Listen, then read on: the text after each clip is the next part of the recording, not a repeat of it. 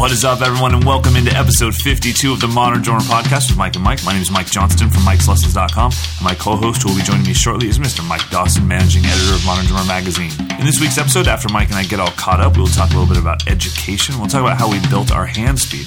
Our feature artist this time is Mr. Josh Dun from the band 21 Pilots. In our gear review section, Mike will be checking out the Porter and Davies Gigster Throne. We're going to get to a bunch of your listener questions, and as always, we will give you our picks of the week. So let's get started. Oh, goodness gracious. Episode 52. It is. I feel like I haven't talked to you in three days. Yeah, I feel like I haven't talked to you four times in the last week for an hour straight each time. I'm getting uh, really sick of you, you know? I just got sick about hearing about that damn Love custom snare drum. I had to hear about it three times in a row and never got to hear it until just recently. That was yeah. unfair. Yeah. I think sounded amazing, by the way. Yeah, Very great cool. drum. I Very wish cool I owned stuff. it, but I don't. Alas, I do not. Man, I, am trying to decide what to do. Like, I, am starting to. I'm running out of watches. Uh, like, I have nothing on the dock, and that's the whole point of like the watch. I don't need the watch itself. I need the hunt for the watch, and I don't have the next one on the docket. And I'm like, am I really going to start going back to snare drums now? Yeah. And like, and then do I have to sit down with Gretsch and have like a talk? Like, hey, just so you know, I'm I am totally endorsed by Gretsch kick, rack, and floor. but I just like snare drums. You know, I don't want to collect floor toms. That that doesn't interest me at all. But I like snare drums. I want to collect them. So what mm. is, what is the whole watch thing anyway? You know, I really don't know.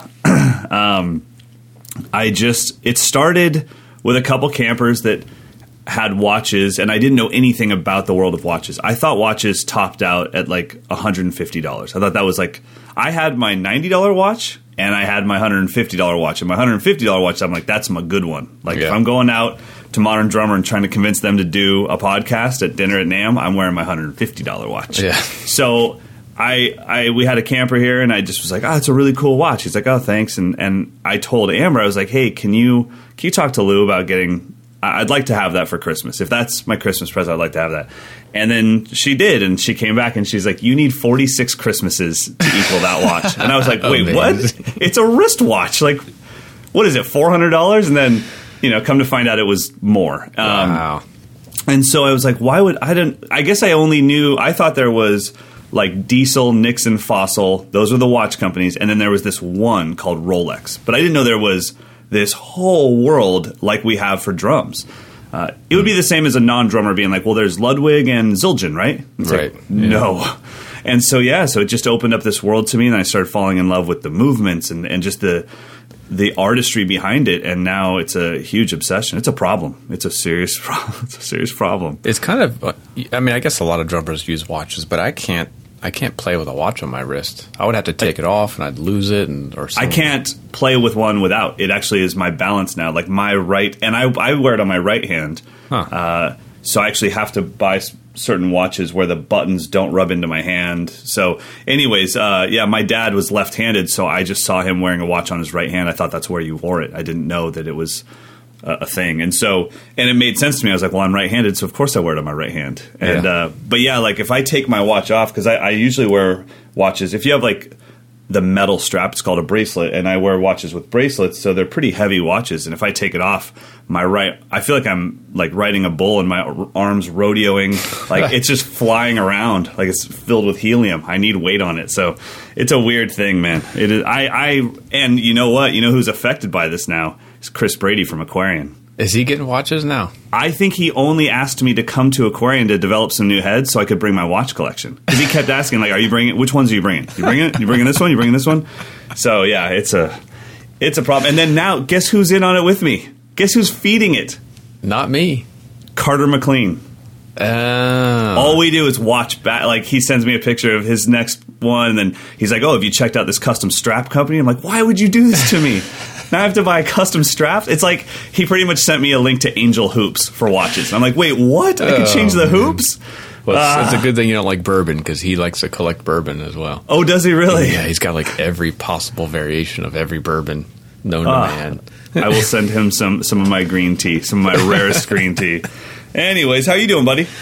I'm doing good. Yeah, I played a gig last night. And I got to give a special shout out to uh, Michael and Kate. Michael listens to the show, and they just showed up at my gig. Uh, and didn't you say he was from Poland? Yeah, they're from, from, Poland. They're here. Um, I guess they're here for work for a few months. And they just showed up. I mean, he got the ah, full on, so cool. unglamorous side of being in, a, in an experimental original band in New York City. I mean, it was the ah. dingiest, diviest, crappiest club in Brooklyn. Isn't that how it always is? And they're like, "Wait, so this is what you aspired to do, and now you're this is the dream. You're here." It's like, "Yes, this is the dream." Living the dream, living the dream. Yes. Don't you wish you were me? Oh, that's was he cool? Was it good? Good? Good hang? Yeah, I didn't even. He, he waited till after the show to introduce himself. So Oh, I, okay. didn't, I didn't get. But I talked to him for a bit. It was super cool. So that was That's the so first uh, live podcast sighting for me, podcast listener sighting. So it'd be nice to do more of that. I guess I should advertise my gigs a little bit. Yeah. I, every every camp, I have no secrets anymore. I, I say the kid brought me pink sticks. He's like, I know you don't like painted sticks, so I got you pink ones. It's like, oh my goodness, it, it never ends. But it, it's it's good stuff for sure, man.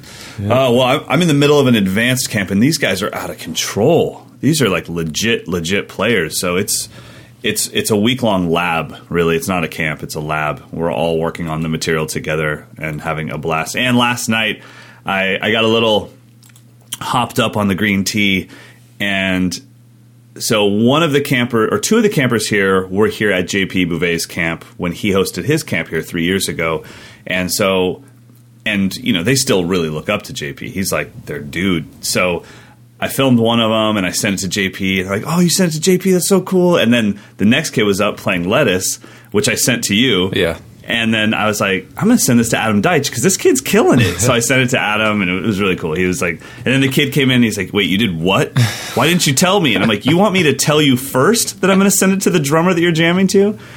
Then I sent the Adele song to Ash Soan. No, I, but it, I, it was kind of like, yeah, man, this is you guys are killing it. I want people to know that this exists. And I put uh, actually Jared Gibson was playing an Adele song last night, and I put a little clip of it up on Instagram, and it instantly got like thousands and thousands of views. And and I didn't like it wasn't because it was an Adele song. I didn't use the title or her name or anything. It was just because he killed the song. So it's been a really good camp, really good camp. And we have um, our first lady that actually got banned from the ladies' camp because she was too good. So she's here. I said, I'm sorry. I know you love your time with the female drummers, but you can't come back. You're too good. You have to go to an advanced camp. And so she's here and she's just inspiring everybody um, because she's incredible. Her name's Karen. So it's good stuff, man. So what is the the dynamic for an advanced camp? Do you still have the depression cycle and everything? Yeah. Or- wow, really? Yeah, because in the advanced camp, instead of it being really advanced material, it's actually pretty. I would say the material might be even easier than the intermediate camp, but it's the concept that is completely changed. So it, it might be something that says, okay, you're going to play a one bar progression of quarter notes, and it's kick, snare, rack, floor. Kick, snare, rack, floor. You have 25 minutes to come up with a drum solo, and those four notes cannot be changed.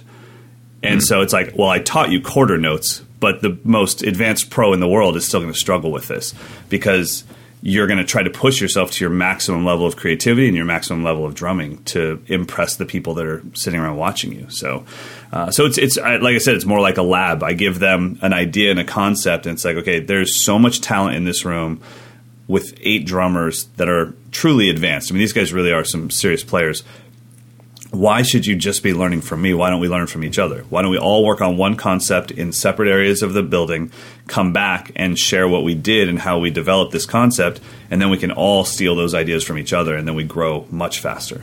Super cool. So yeah, so depression, I would say everyone's handled it really well in this camp. And now yesterday was like the hump day where we just get over it gets so hard in camp that everyone finally gives up caring. And they're like, you know what, screw it. I suck at all of this. It's like, yes.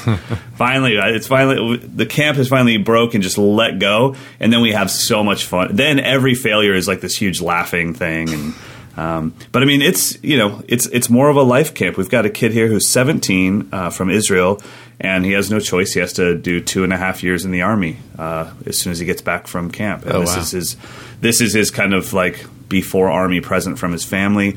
He was our very first international student on Mike'sLessons.com nine years ago when he was like eight years old and it's it's an incredible story. His his mom signed him up for lessons so that they could be distracted in their bomb shelter at their house while Israel was getting shelled, and they would That's just watch intense. Mike'sLessons.com as loud as they could to cover up the sound of the bombs. So, and then a, seven years ago, he came here with his mom from Israel just to visit, and they came to camp. And there was a guy named Devin Sumner in that camp, and the kid was the kid was ten, and Devin was probably like twenty. Well, just randomly, the kid is here. He's 17. Devin's back at camp for his first time in seven years. He's 27. Wow. And they did not know each other or recognize each other at all. And we're talking about my mom making tacos for the campers. And the kid's like, hey, wait. I was at a camp where your mom made tacos, and Devin was like, "Wait, you're the kid? You're the little Israeli kid that came and played System of a Down?" And it was like, I mean, dude, bonding for life, just so cool, man. So Yeah. yeah, it's it's it's pretty good stuff. I, I couldn't ask for a better gig. What I'm a pretty, what a great reason to start drumming so you can be loud. right? Cover up the sound of artillery. So yeah, so we're we're having a great time, and there's uh, all ages are here, so it's good stuff. And then uh, I got a few days off. Then I'm giving a speech. Hopefully, anyone that lives in Northern California, uh, just email amber at mikeslessons.com for the details. I'm giving a speech on how to turn your art into a business, and that's a free thing. The city of Sacramento is putting on these speeches by Sacramento entrepreneurs and artists, and so it, I would love for you guys to come out if you live anywhere near Northern California. It'll be on, I believe, August 4th. I will double check that, but I, leave, I believe it's August 4th, and uh, yeah, it should be a lot of fun.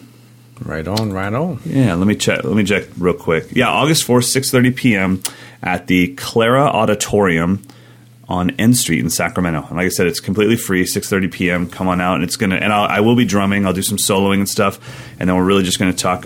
I just really believe that artists deserve to make a living like any other profession. And when you look at the money we spend on ourselves and our education and our materials over the course of a twenty year growth period it's very similar to getting a college degree in any other field, the cost wise. I mean, so we deserve to make a living, and I want to help. I know sometimes people are too artistic to understand the business behind making a living off their art, so I want to help out with that. and like I said, it's free. I'm not. There's no. You don't have to pay to get in. So So when's that coming to northern New Jersey? never. I don't. I don't care what happens on the East Coast. I just want to help my my tan West Coast brethren. Uh, no, hopefully, I would love to do. I mean, that is definitely something I would enjoy doing for. I guess the the next step of my career is doing more public speaking and helping more artists out. So Yeah, cool. Well, in that uh, in that world, let's move on to some education. Let's talk about hand speed and building hand speed. You have fairly fast hands. I don't have the slowest hands on the planet, and we must have worked at it. I, I know I did have the slowest hands on the planet when I started, when I was five or six years old. It's really hard to be fast with one bass drum mallet in your hand. so I had to build it up. So when you do you remember even a time where hand speed was this goal of yours, or was it always integrated into everything else? Uh, no, it was it was a huge focus. Like as soon as I saw Dennis Chambers play, I was like, okay, that's that's where I'm trying to go. And you know, I'm 13 years old and and completely frustrated with my lack of speed. So it became like a everyday obsession to what can I do to just play faster. And it wasn't that I wanted to play fast; just I wanted to have that extra gear to do whatever I wanted to do Yeah, and be able to rip those singles around the kit. That would be fun. But it was yeah, it was just a focus from the very beginning. Luckily, I did a lot of marching band, and so much of it's funny marching band. At least in my experience, it's so little about the actual show and the performance, and it's so much about the warm ups and getting the drum line tight. Yeah. So we would we would practice three four hours a day just doing simple hand to hand warm ups like Yeah. eight eighth notes on the right, eight eighth, eighth, eighth notes on the left, and do that for twenty minutes straight. So all through high school, I was getting that kind of practice on the daily, uh, and then at the same time, I was working on. Um, my drum set teacher is a student of Joe Morello, so he gave me some of his exercises out of Master Studies. Okay. Uh, the one I did every day was the Stone Killer, which was essentially the same thing as the marching band exercise, but you start with four on the right, four on the left, do that forever. Then you do eight, then you do 12, then you do 16. I think it's 50 repetitions is, is the original goal. okay. So I just did that every day until I think I started at like 168 BPM, maybe, until I could get through the whole thing, and then a couple weeks go by. As eighth would- notes. Yeah, as eighth notes. Okay. And then just increase the say. tempo. So just real simple, simple, simple exercises, which is tedious, and I think that's kind of what separates like we think that some great drummers are born with a gift. I think they're born with the ability to enjoy the mundane, to just Absolutely. focus on the most mundane, torturous exercises and not get bored and just start, you know, wanking on the drums. Yeah, absolutely. And I think that's that's what it comes down to is when someone else tells me how much work something like that is, that's when I realize we're just different. I, it's not that you're wrong. I just I don't see it that way. I actually enjoy that stuff. Yeah. I, I know what comes from it. I've watched the progress in myself and in my students from something like that. And, but it, but in the beginning, it never felt like work. You know, Yeah. uh, I, for I think, and I think everyone's different. That's what that's what this force teaching the four stage practice method has really taught me that we really are most of us separated by creative and non creative. Because if somebody said, "I need you to think about flowers."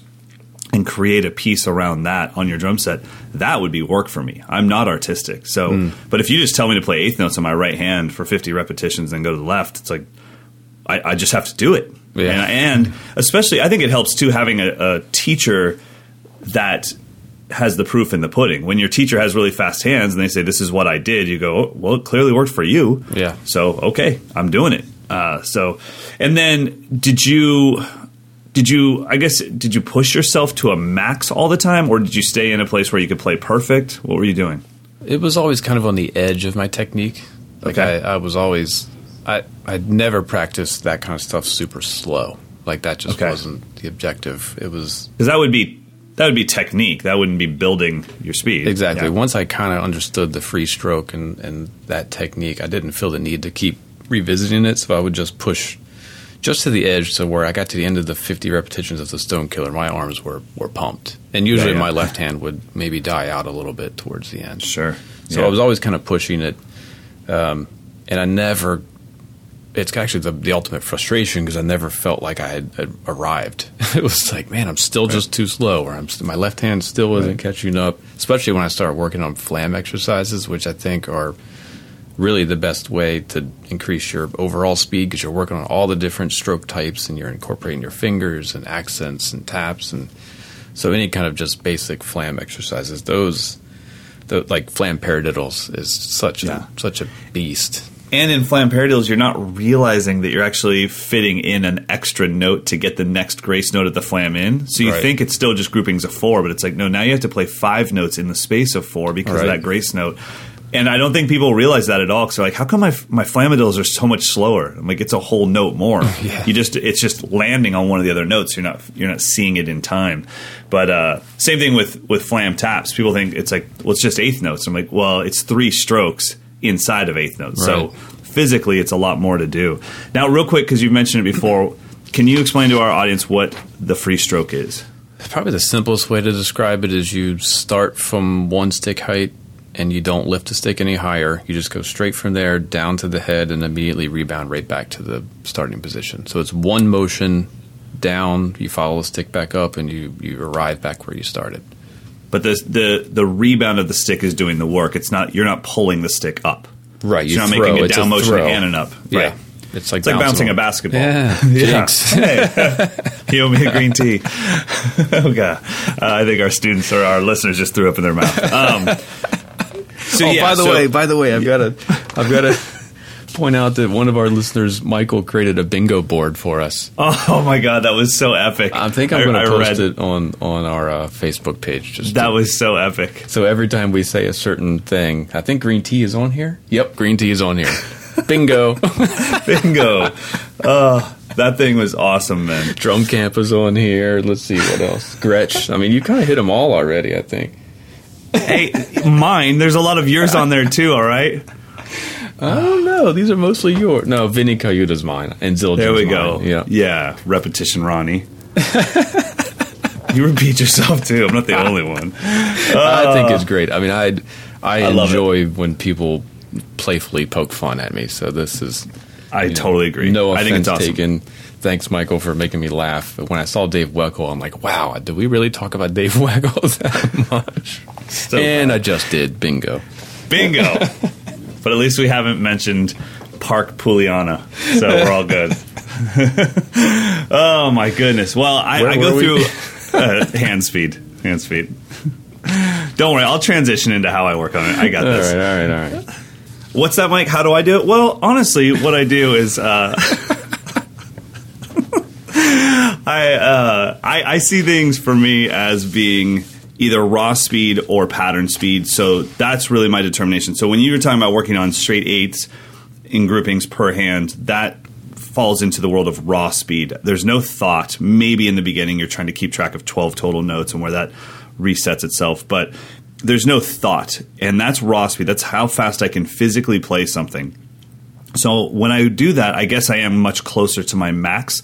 I'm in that, just like you said, I play as fast as I can until the technique breaks down, and then I back it off five or 10 BPM so I can play the technique perfectly or as close as possible. And that's my raw speed. Then pattern speed is where something like the flam paradiddle comes in or pataflafla, where I'm reminding myself, flam left right flam flam left right flam and i'm really thinking of that pattern well that that brain activity is completely stealing all of my raw speed because i can't even keep track of the pattern so i have to that stuff i practice at about 60% of my max at the most maybe even 50% for hours until all of a sudden I'm focusing on the sticking, I'm focusing on the sticking, and then I start thinking about what I'm supposed to do tomorrow, and I got to write this speech for this thing coming up, and my brain is somewhere else, and my hands are just on autopilot. Then my raw speed can take over. Hmm. But I never learn. If you gave me a, an invented rudiment, you know, the mica diddle, I wouldn't just try to rip it. I would play it painfully slow, thousands and thousands of time until I stopped thinking of the rights and the lefts, and then I would allow my raw speed to kick in.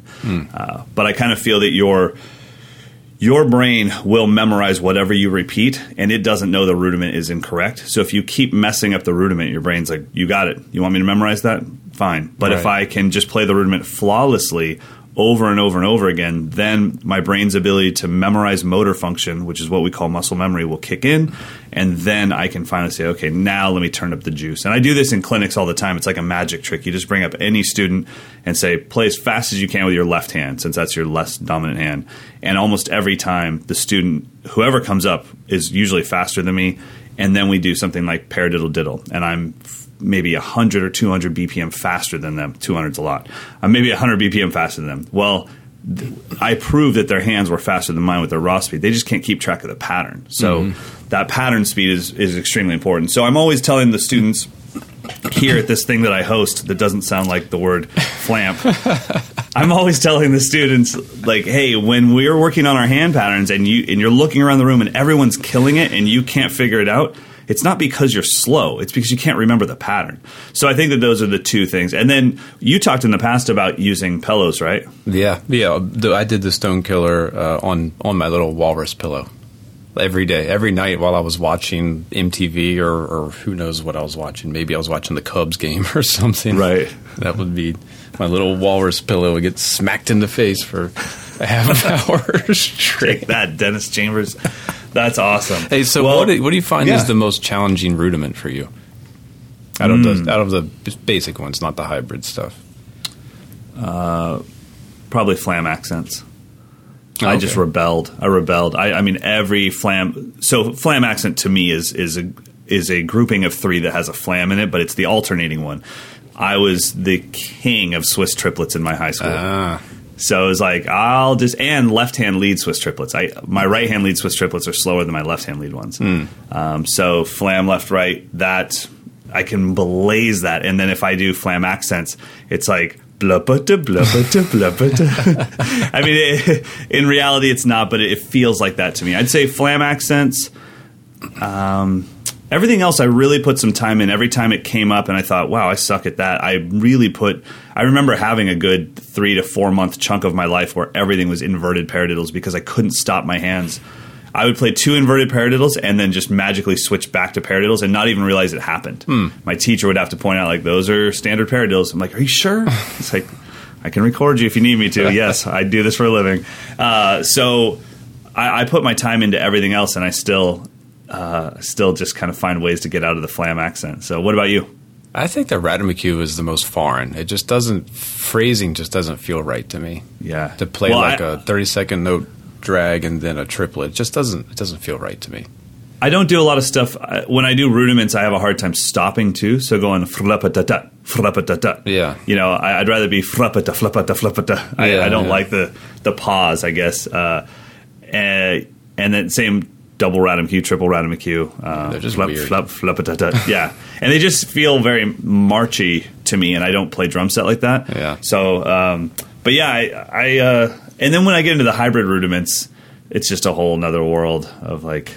Okay, and I see people do it. I've seen like drum lessons on YouTube where somebody says, "All right, I'm going to use the book report on the kit," and I'm like, "Yeah, that's just not what I hear in my head."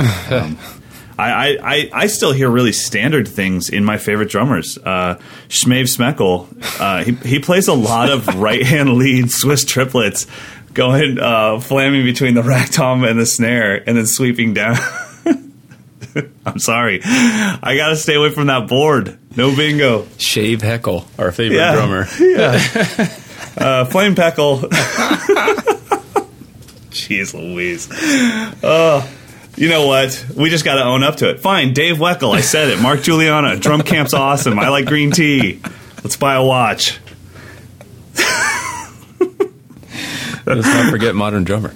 Let's never forget Modern Drummer. Let's never forget the 40th anniversary snare drums. Oh my God! Uh, okay, we're we're getting goofy here. okay, so let's move on to our featured artists. Hey, everyone, work on your hand speed. In all honesty, if you guys have breakthrough techniques that have worked for you, the drumming community is very different than any community in the world as far as we do share our information. Write into Modern Drummer and say, hey, I heard that podcast 52 where you were talking about hand speed. This is something I do and it really helped me, and we will happily share that with everyone else. So, Yeah, if you want to just write it out as a photo, we can even share it on Facebook and stuff, so everybody will see it. That'd be great. All right, our featured artist this time is Mr. Josh Dun from the band 21 Pilots. I will be totally honest and tell you that I was way off on who 21 Pilots is. I I don't know if there was some flight of the Concorde thing, uh, jets to Brazil. Uh, there was like nine different bands in my head, and when I started researching them yesterday, I was like, okay, that's not what I, I thought. It was like this indie rock band, and by looking at Josh Dun's picture, he looks like he's in an indie. Like, I mean, they are, but they're more. They have that hip hop feel to it Yeah. but uh, man, I was way off, and I actually found a bunch of songs that I was like, I love that. I can't wait to play along to it. There's one uh, called Car Radio that has this killer groove, and I, I was really excited about it. So now, have you ever met Josh? No, I haven't. Um, in fact, he kind of came on our radar very recently, so we haven't even had a chance to really, really check him out. But we did a feature on him. It's in the August issue, but um, I think I first saw them. They were playing like a concert on on the channel Palladia, which I think is now MTV Live, Yeah, and it was just kind of shocking to see a duo of two guys.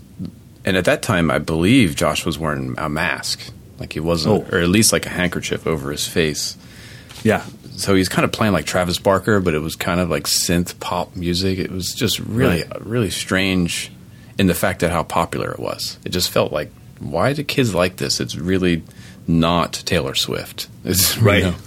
So, but it's, you know, they're going for the thing. And in, in the story, he talks about um, the insecurity of being a, a duo, of having to bring the drums up front. And he talks about how he got into playing the drums so he could be in the back. Like he was, he didn't Like want people to be looking at him.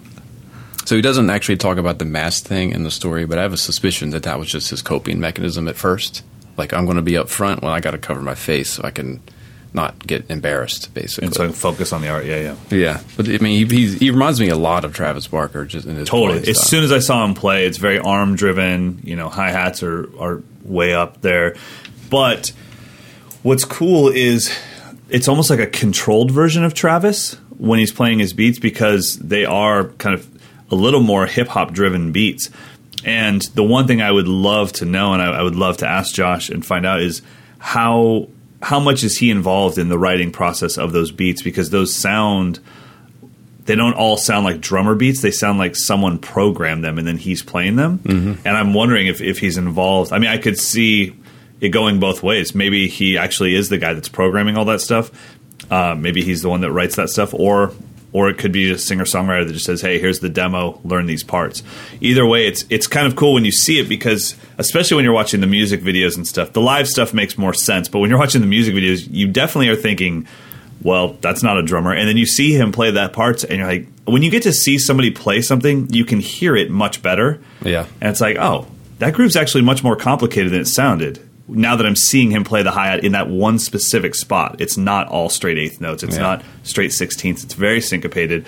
Uh, so I thought it was really cool. And dude, he's got it for somebody to be uh, maybe not a fan of being in the front. He's got a great persona for Yeah. being a drummer. He's got the rock star thing down. Absolutely, Yeah, it's going fantastic. It. it reminds me Yeah. of you know I'm going to mention him. What Vinny said in one of his clinics about how he was so scared he just had to go full on, and I feel Yeah. like this is probably the same situation. Like, all right, if I'm going to be uncomfortable, I'm just going to go go go hog wild. You know, be, Yeah, man. be insane. And it, it, there's int- another interesting bit about this story for me was these are I don't know how old they are, but I assume they're millennial generation. Right. And with a social media obsessed vibe of, of that climate, they didn't do any of that in the beginning. They didn't they didn't advertise their shows on their website or anything because they didn't want to. They didn't want to because they were just playing regionally around like Ohio and the area. They didn't want to advertise a show for people that was three hours away when they were going to be playing in another town the next night. Yeah. So they just purposely didn't use social media to, to promote their gigs at all. So Wow. they just made fans in every town until it got to a point when they just had this fan base, and then they could start promoting bigger shows and stuff. Kind of a cool approach, which is kind of the opposite, where now everyone shares everything and everyone's promoting and boosting, and like everything is a big push to get more eyeballs on it. right. They just wanted to get people in the club, and then they would hook them just by their show. Wow, that's awesome. I dig. Well, I'm, I'm hoping to be able to see more of him because I I had a really hard time finding anything that wasn't just 21 Pilots related. Or he, he definitely does a lot of social media that's away from the drums and it's just fun stuff. You know, a lot of Vine type stuff. But I would love to see him just jam on his own and get get a taste of what is his drumming flavor and how does he play when there is no music around? Uh, but he's definitely a super solid drummer. So you guys should check out Josh Dun and check out Twenty One Pilots. Like I said, it, it's because of the way the grooves are structured. Their stuff is great for for jamming along to mm. because you don't have a rock drummer getting in your way with fills that you have to learn every four bars and random bass drum patterns and random open hi hats. It's it's just it's like programmed beats, but a drummer's playing them, and it's. I think it'd be a lot of fun. I know, like I said, that the song "Car Radio." As soon as we're done with this podcast, I'm just going to go jam to it because I, I really like the groove. Cool. It was very very cool stuff. So check out Josh Dun and Twenty One Pilots. Now on to gear review. Uh, you're definitely not going to get to hear this one, guys. Uh, this is just a personal massage for Mike Dawson's. Uh, the Porter and Davies Gigster Throne. I got to tell you, I was I was I know that everyone says this and they say like that was my idea, but this was I was part of this myself, John Otto, and Jon Wysocki from Staind. We on our tour we invented. I know we didn't invent it, but I really feel like we did. We went to a home theater company and they were making these pretty much the magnets of subwoofers and they were putting them in people's couches for home theater systems. Right, right. It's just so you could feel the bass and everything. And we would then drill two of those to the bottom of our throne. We'd go out of that into a 2,000 watt power amp.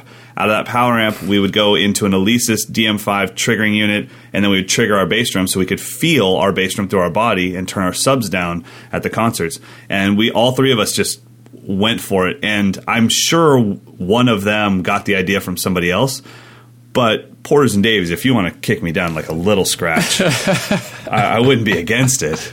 I mean, dude, that was my idea, and it definitely was not my idea. But I remember we were doing this in the '90s, and it was it was so silly because we had we were drummers and we had full rack mount units for our For your throne, throne, dude. yeah, that's and we had constantly. huge cables. Like we had these huge stereo cables that had to go from our throne to our rack mount unit. And so Porter and Davies has definitely simplified the process. But I'm going to be totally honest. I don't fully understand what this is. I can see that it, it ranges anywhere from nine ninety nine to twelve hundred dollars. So it's a serious unit. What is this thing? Well, they the first thing they came out was I think it was called the Bum Chum. It was like a big, like a flight case motor that you had to carry around. It was heavy, Yeah. So it wasn't something that you would. I mean, if you're on tour, that's fine. You put it in your road case and you just wheel it out on stage. But if if you're just playing like like I was playing last night at a club where I you know you have five minutes to set up, Right. you're not going to lug in a flight case. Well, Right. they came up with a more compact version. So what it is, it's a it's a throne top, which can be a round or a saddle seat. and they built the the kicker part within the seat. So there's nothing. It looked just like a like a thick, cushy throne. There's nothing sticking out of the bottom of it. You don't have any kind of motors or stuff. It has an input for a cable that goes to the the amplifier, which is probably about the size of I don't know, maybe a uh, what maybe like an audio interface, like a, a Yeah, nice it looks like probably the size of maybe three stomp box pedals of a for a guitar player. Yeah, Um, I mean it's, it's not it's it's not big at all. So then that cable plugs into the motor, and then you plug your you take a microphone cable from your bass drum mic, run it to the the uh, Gigster motor, and then there's an output that you run that will go to your Soundman. So you can interface Okay. this with your regular bass drum mic. You don't need a second mic. You don't need a trigger. You don't need. It, it Got it. doesn't- So you can just tell your sound guy just plug into this rather than directly into the mic. And then it has really cool um, controls for the input level, and you can and you can also adjust the EQ of it. So if your bass drum is super muffled and you want to get a little bit more of a round response, you can just dial it up. Or if you have a wide open bass drum that resonates forever, you can dial it back so it's not just vibrating constantly. Uh, then it's just like an overall level.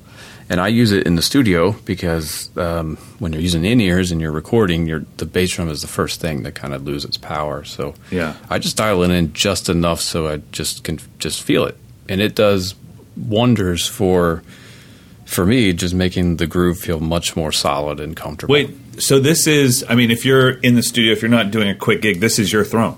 yeah, yeah, Oh, it's wow. set up in my studio. Yeah, I don't I don't take it out of the studio actually because usually when I'm playing bigger festivals, they have a sub next Sure. in my monitor, so I don't feel the need for it.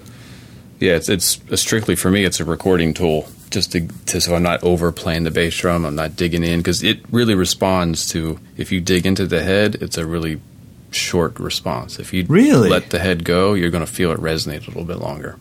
Wow, that's awesome. Yeah, and it's silent, obviously, so you're not adding any sound to your to your setup. So I really dig it. I mean, the price is pretty steep just for that luxury, uh, but it's no different than buying a, a microphone pre, I guess. Which are So, real quick, just to make sure, there is no sound coming out of this. It's just it is what I was doing back in the day. Exactly a much better version. Yeah, strictly You're just, a vibrating magnet or something in there. and you're probably hearing the bass drum through your in ears, so it the two combine to feel like like you're hearing more low end, but Yep. you're just feeling it through your body. Yeah, and I mean, if you crank it, it'll it'll bounce you out of the seat. Yeah, yeah. We, I don't we, we, uh, we fried a couple thrones in our in our attempt to start our company. Make your uh, eyeballs shake. yeah, yeah, yeah. And, and we would go through our sampler and find like, oh, arena bass drum, that'll do it. And then it was like, ah, this thing's getting really hot. Maybe I should dial this down a little bit. But I'm glad that they've found a safe one. And it looks like, like you said, in those days, and I believe Pearl makes one too, right? Uh, Doesn't they had, Pearl- I don't know if they're still making. it. I think they, they there's called the butt kicker. Is that possible? Yeah, it was called the butt kicker, but that was that was that was much more like what we were doing, where the magnets are drilled onto the bottom of the throne. Yeah, this, is completely inside of it. Yeah, you would not know. Besides the cable coming out of it, it just looks like a throne. Now I know that Roc-N-Soc is making the backrest that you can add onto it. Do you know if Roc-N-Soc is making the throne? Because it looks very much so like It certainly stuff. looks like it. I can't confirm it, but it's the same style with the stitching I would and adding. I would assume it is because they're the backrest, the green backrest that matches that is made by Roc-N-Soc. So yes, it probably um, is. It's a really nice throne. It's it's a pretty firm. It looks deceivingly soft because it's so thick. It's a pretty firm throne. Is it? Yeah, it's not, well, yeah. like, I mean, super cushy. It's thick because there's giant magnets in it. Yeah, so exactly. and you don't feel any of that. You're not like sitting on them, like poking through or anything. No, I haven't noticed at all. It's cool. Yeah, yeah it's Really cool. Which one do you have? Do you have the saddle or the round? saddle? Cool. I've been using the saddle for years. Uh, it just, I guess, the way I sit, it tends to a round seat tends to cut off circulation a little bit. I'm with you, man. I'm with you. That's awesome. Well, I wish we could uh, give you guys all a, a demo of this, but I guess you could just write your emails to Mike's butt. so sorry, man. Um, yeah, it is. The price is up there, but I don't think the price is outlandish for what it is. I know that Benny uses this. Benny Greb is using this. Yeah, a lot of Uh, guys I- are.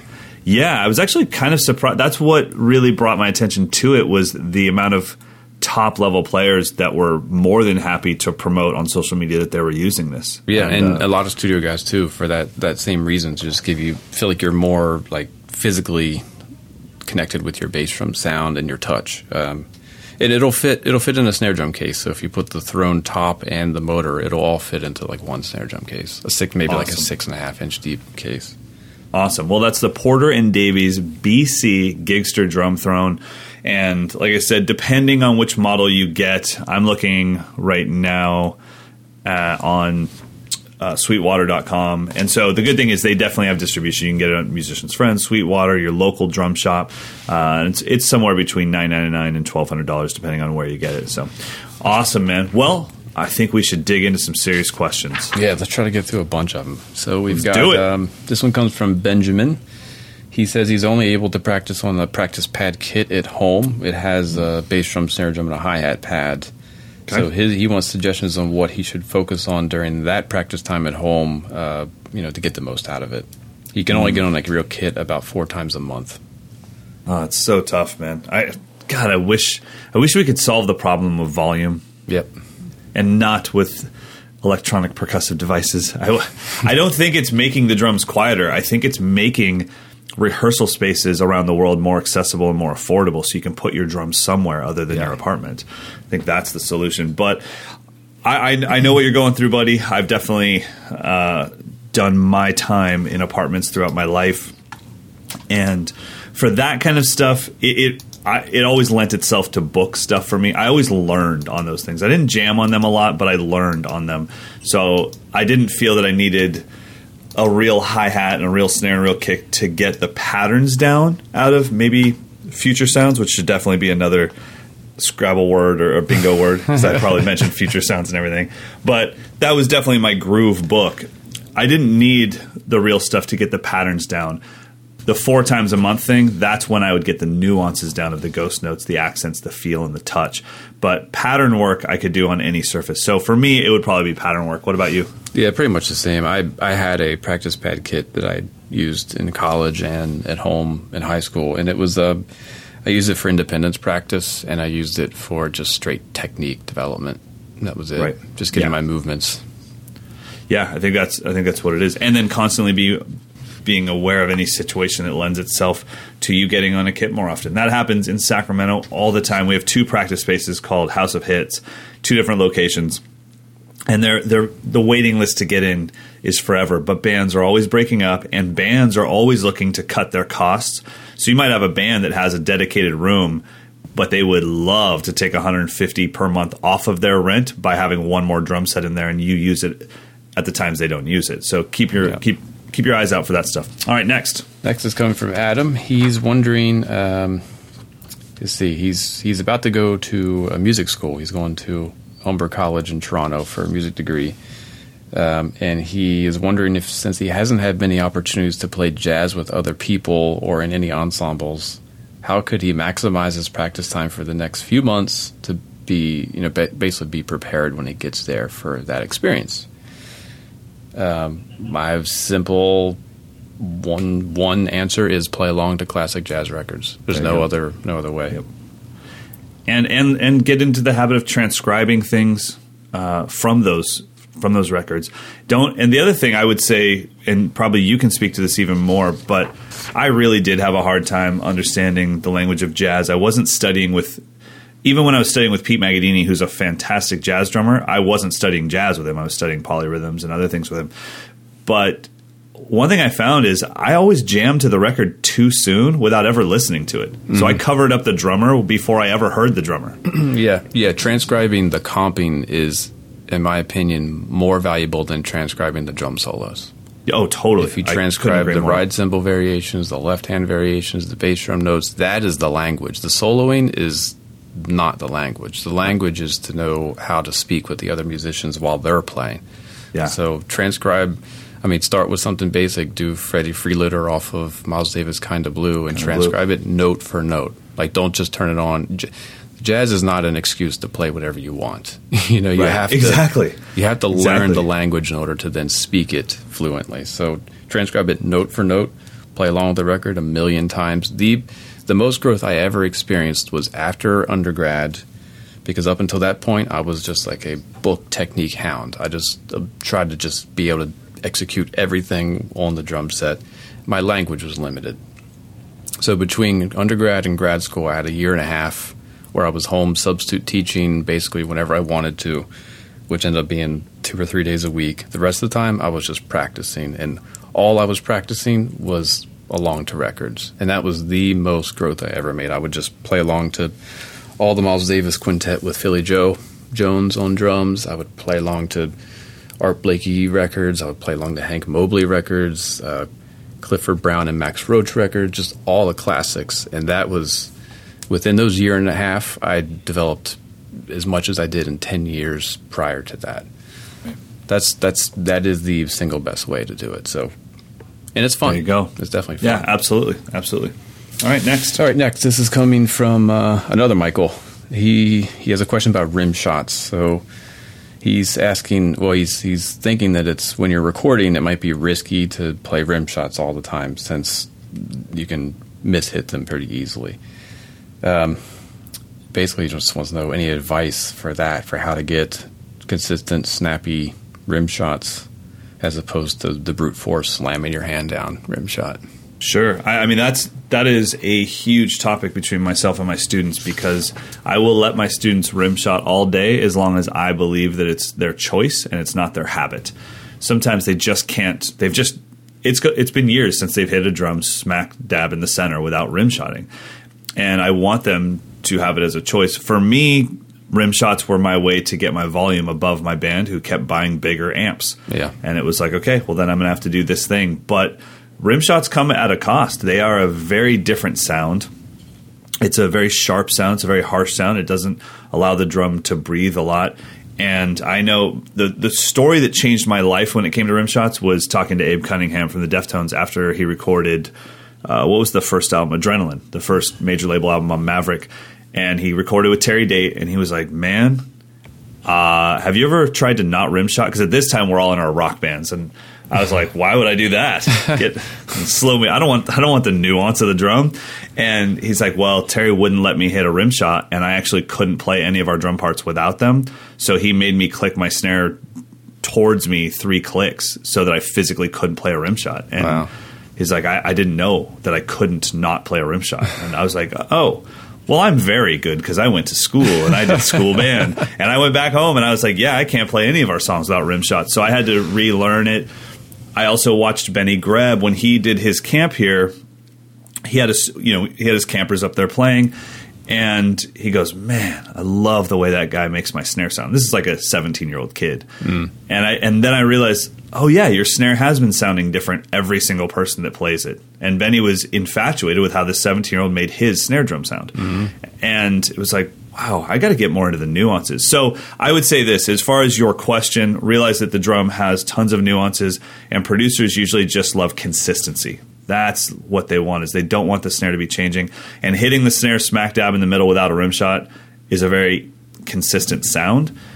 And those rim shots, especially depending on how how you play, sometimes it's just it can be inconsistent. It, it produces a lot of frequencies uh, depending on the drum and how you have it muffled. So I would say just get used to not rim shotting and then being able to make it a habit. Maybe a, a simple exercise would be one bar or maybe a four bar phrase of no rim shots and a four bar phrase of rim shots just to make sure that you can control when it happens. Do you have any advice on that stuff? Well, I mean, if you're if you're dead set on always doing a rim shot, then just being aware of where you're striking on the head. So maybe even drawing a little target, like that's where Sure. the beat of the stick needs to go. Because it's something I learned from Mark Schulman is that really the best rim shot sound is not when you're hitting with less of the stick; it's when you're actually hitting with more of the stick. So if you aim for over halfway, over the middle, like away from you on the snare, maybe an inch. Okay. That'll give you a fuller, bigger rim shot rather Wow. than the thin, tinny rim shot you get if you pull Right. back. Yeah, I mean, I think we do that on purpose when we do like our fake reggae, fake Latin fills. Yeah. We pull the sticks back and get that timbale sound. Yeah, so if you aim for just past center, that'll it'll give you a fuller sound, and there's a little bit more room for error because you have more stick to work with. Um, but as you said, I think you have to learn how to hit in the middle because actually the drum records better if you don't hit rim shots. So even if you're playing super loud hard rock, when the difference between the spike of that metal rim and the tone mm-hmm. of the drum is so vast that you would have to compress it to really bring any of the tone. Whereas if you just don't hit the rim shot, you don't have to compress it as much. It's just going to sound bigger and fuller. You don't have to hit as hard. And that's what Terry Date was telling Abe. He was saying, "I can get you the best rim shot in the world if you'll stop rim shotting." right. Like, right. give me the most pure snare tone to work with, and I can do anything with it. But if you only give me a rim shot, I have no options. yeah. So, Cool. Let's move on. I got one from Dante. Um, have you ever experienced a serious in- injury that interrupted your playing for a long period of time? If so, how did your playing worsen in that time frame, and how long did it take you to get comfortable on the kit when you got back to it? So he is he fractured his collarbone, and he has screws and a metal plate put in. So oh, that sounds like it's. I mean, I, I broke my leg and had a cast on my leg for three or four months, and it was on my hi hat foot, and I just focused on everything else. So, hmm. but I mean, it sounds like he's kind of immobilized. That's a different situation because I've had lots of students that break their arm, and it's like, dude, this is great. You get to be left-handed for three months. You know how great this is going to be in your future. This is amazing. Uh, that sounds tough. I mean, what would you? What about you? Have you personally had any injur- injuries? No, and I don't even want to talk about it because I don't want to fall down the stairs tonight. Let me knock on some wood. I have not broken a bone. I've not had any serious injury, and part of it is because even as a little kid, I, I avoided. I just knew that like if this if there's potential for me to get hurt doing this, I probably shouldn't really do it. That's why I quit skateboarding once I got strong enough to do really stupid stuff. Like Right, once I yeah, started yeah. jumping down four Stairs. or five steps, and there's a big crack in the sidewalk at the bottom, and then I you know almost knocked my teeth out. I'm like, okay, I'm You know gonna go. I'm gonna go drive my car instead of my skateboard now. So. So I, I and even with sports, like I played soccer my whole life, and I might have hit three head balls in my entire career as a soccer player because it's just like it made absolutely no sense for me to jump up along with another guy and smash our heads together. I love it. It was just some some logical filter in my brain. So I just kind of avoided things that would cause injury. Obviously, you can't control everything, but I haven't broken any bones. I did. I do have a pretty significant cyst in my wrist from falling down skateboarding, but Oh, it's wow. not. It's not like a surgery requiring thing or anything Right. like that. So yeah, I don't. Unfortunately, I don't have any advice other than Well, I mean, maybe this is a great time to do what we talked about two questions ago. Maybe this is the time to be transcribing stuff and really digging in and, and opening up your ears and figuring out the, the nuances of the music that you love. And it, so it's a great time to listen to music and format your ideas for what you want to do when you can play more. Uh, and maybe, depending on the mobility, maybe you can sit in a chair with a backrest, with a throne, or I mean, with a pad at a specific height, and just work on your technique. So I would say get into the minutia of drumming while you have to be away from the kit. So cool. Let's All move right. into our picks of the week. You got one? you got it, buddy. I do. My pick of the week will. It's a game changer. So Modern drummer bingo board. There is this show on Netflix called Chef's Table. Now you're going to say, but that was your pick last week. I got a chance to watch specific parts of Chef's Table with the campers here at Flam Tramp, and watching it change them, and all of them just going like, "Dude, he's talking about drumming," and I'm like, "I know." And I mean, there's this moment where uh, one of the chefs is, it, I mean, the interview is so deep, and he's going deep, deep, deep, and he just says, "Look, if you want a better meal, you have to have better ingredients." And it was, but the way he said it, everyone was like, rudiments, like uh, clarity, notes, caring about every funky primer thing that you do, just care, care, care, and just watching these light bulbs go off around the room, and I was like, you guys get it, man. You're seeing the world through the same lens that I view the world through right now, and is- this is a magical moment, and it was just awesome. And then all of them were like, I can't wait to get home from camp and watch this series because they're not talking about cooking. They think they are, but they're talking about anything artistic. They're talking about forging your own path and not looking around and thinking about what other people think. But that that just that one line, if you want a better meal, you need better ingredients. If you want a better groove, you got to clean it up, man. You got to focus on the minutia. I think uh, it, it just opened a lot of our students' eyes. So once again, Chef's Table, Netflix, check it out. Yours. I wish I had Netflix. I'm gonna I'm gonna get you a Netflix subscription. I'm not kidding. I'm gonna put it on the business card. Amber can deal with it. She she never listens this deep into the podcast. She won't know. Okay, so I picked. Uh, we talked about Aaron Sterling uh, weeks, weeks back, probably a couple of months back, and how he had this online masterclass. Well, he put up his ne- next series of, of videos. So It's awesome. and so there, it's instead of it being one big package, he he chopped it up into three. So it's organic hip hop, and then metric modulation part one and metric modulation part two. Now you think those those two subjects would be so completely not connected, but I haven't talked to him about it. I should have asked him. But I think what happened is as he was doing the organic hip hop video, which is he takes you basically through his step by step process of building a drum loop, a live drum loop. So he he has like a little piano part, like a four bar piano thing that he just starts jamming over on the drums and finds a four bar thing that he likes and he just starts adding layers of percussion and marching snares and maracas and it's really amazing and I I love that he's he doesn't script it like a traditional drum video so you don't get the awkward like I'm reading from a cue card stuff. Right. He Yeah. just goes right into it. So it's literally like you just showed up at a studio and he's like, "Today I'm doing this hip hop thing. You want to hang out?" And I'll tell you what I'm doing. That's that's how it goes down. So you get to watch Right. him discover stuff. Like he'll do a pass of one thing and he's like, "Oh, wait a minute, I got another idea." Or he'll he'll try out a different tambourine. He's like, "Ah, that sucks," and he'll just throw it He's down. so awesome, dude. He's so awesome. So it's super cool. That one is really great just to kind of see his method of building drum parts that aren't just a traditional play the drums kind of a thing. right. But towards the end of that, he starts to improv over the loop, and he starts throwing in these like three or four things. And like, oh, that's that's totally not what you would expect him to do. And then Right. the next video, he I think he's like, all right, I'm going to now do a video on that because that just inspired me. Now I'm going to break down how I approach metric modulation, not from a strict mathematical Gavin Harrison approach, which is Sure. a great way to understand it. For him, it's just like here's what it sounds like. Now try it, and and here's the different ways I'm using it. So it's really great. Um, I'm glad that he put more out, so you can get it at aaronsterling.com. I think that's like forty bucks for the bundle, or you can get each one. Did one. you hear all the clicking while you were talking? Because I just bought it. Did you? I did. I just bought the whole bundle. I got the organic hip hop, metric modulation part one. Sorry, Amber, metric modulation part two. Um, he makes it easy. It was like, want to Yeah. use your PayPal account? Sure. Just, yeah, I'm. I'm actually really excited. I think I'm glad he chopped it up. I, I we have value in our own mind, and as a musician, I got to be honest.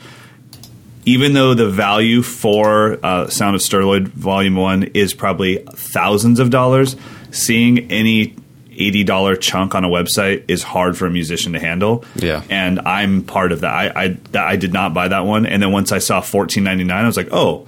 But I'll buy three of those. Right. I just you know, but I just don't want to see the thirty nine ninety nine at the end. So um, yeah, that's uh, it. I, I just bought them, so I'm gonna. Uh, I can't wait to watch them with the campers. Yeah, they're super fun. He's kind of like your chef's table type guy. Like He is. I'm not going to give anything specific, and, and sometimes he kind of purposely like I'm not even going to tell you where the microphone is, but there's a microphone down there. Like it doesn't Right. matter. It doesn't matter. You just figure out what works for you. But when he gets into the drumming, it's like okay, he's he's not laissez faire. The guy is intense. No, he's just no, focusing sure. on the right stuff. He's focusing on the art.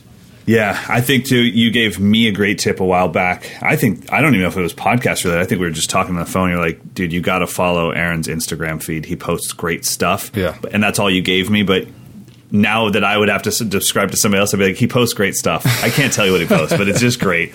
So it's uh, it's not the generic drummer Instagram channel at all. So Yeah. definitely check out Aaron Sterling. And if you guys want to get those master classes, it's just aaronsterling.com. You can just start there or you can go straight to the master classes, Aaron, aaronsterling.com slash master classes. And, uh, you know what? How about uh, how about next week? I'll give you a review on these three master classes because I just bought them. Beautiful. Awesome.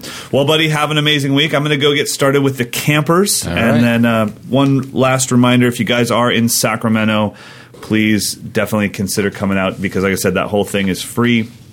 Once again, that is going to be August 4th, 6.30 p.m. It's called, uh, un- it's called the Remarkable Artists uh, I don't know thing, but I, I think that's a lie. But uh, it's called Turning Your Art into a Business. Thursday, August fourth, six thirty p.m. Clara Auditorium. I would love to see you guys there and get to hang with you guys. So, Sweet. all right, buddy. I'll talk to you soon. All right, later. Peace. Later. Whatever. Get out of here. Hate your face off.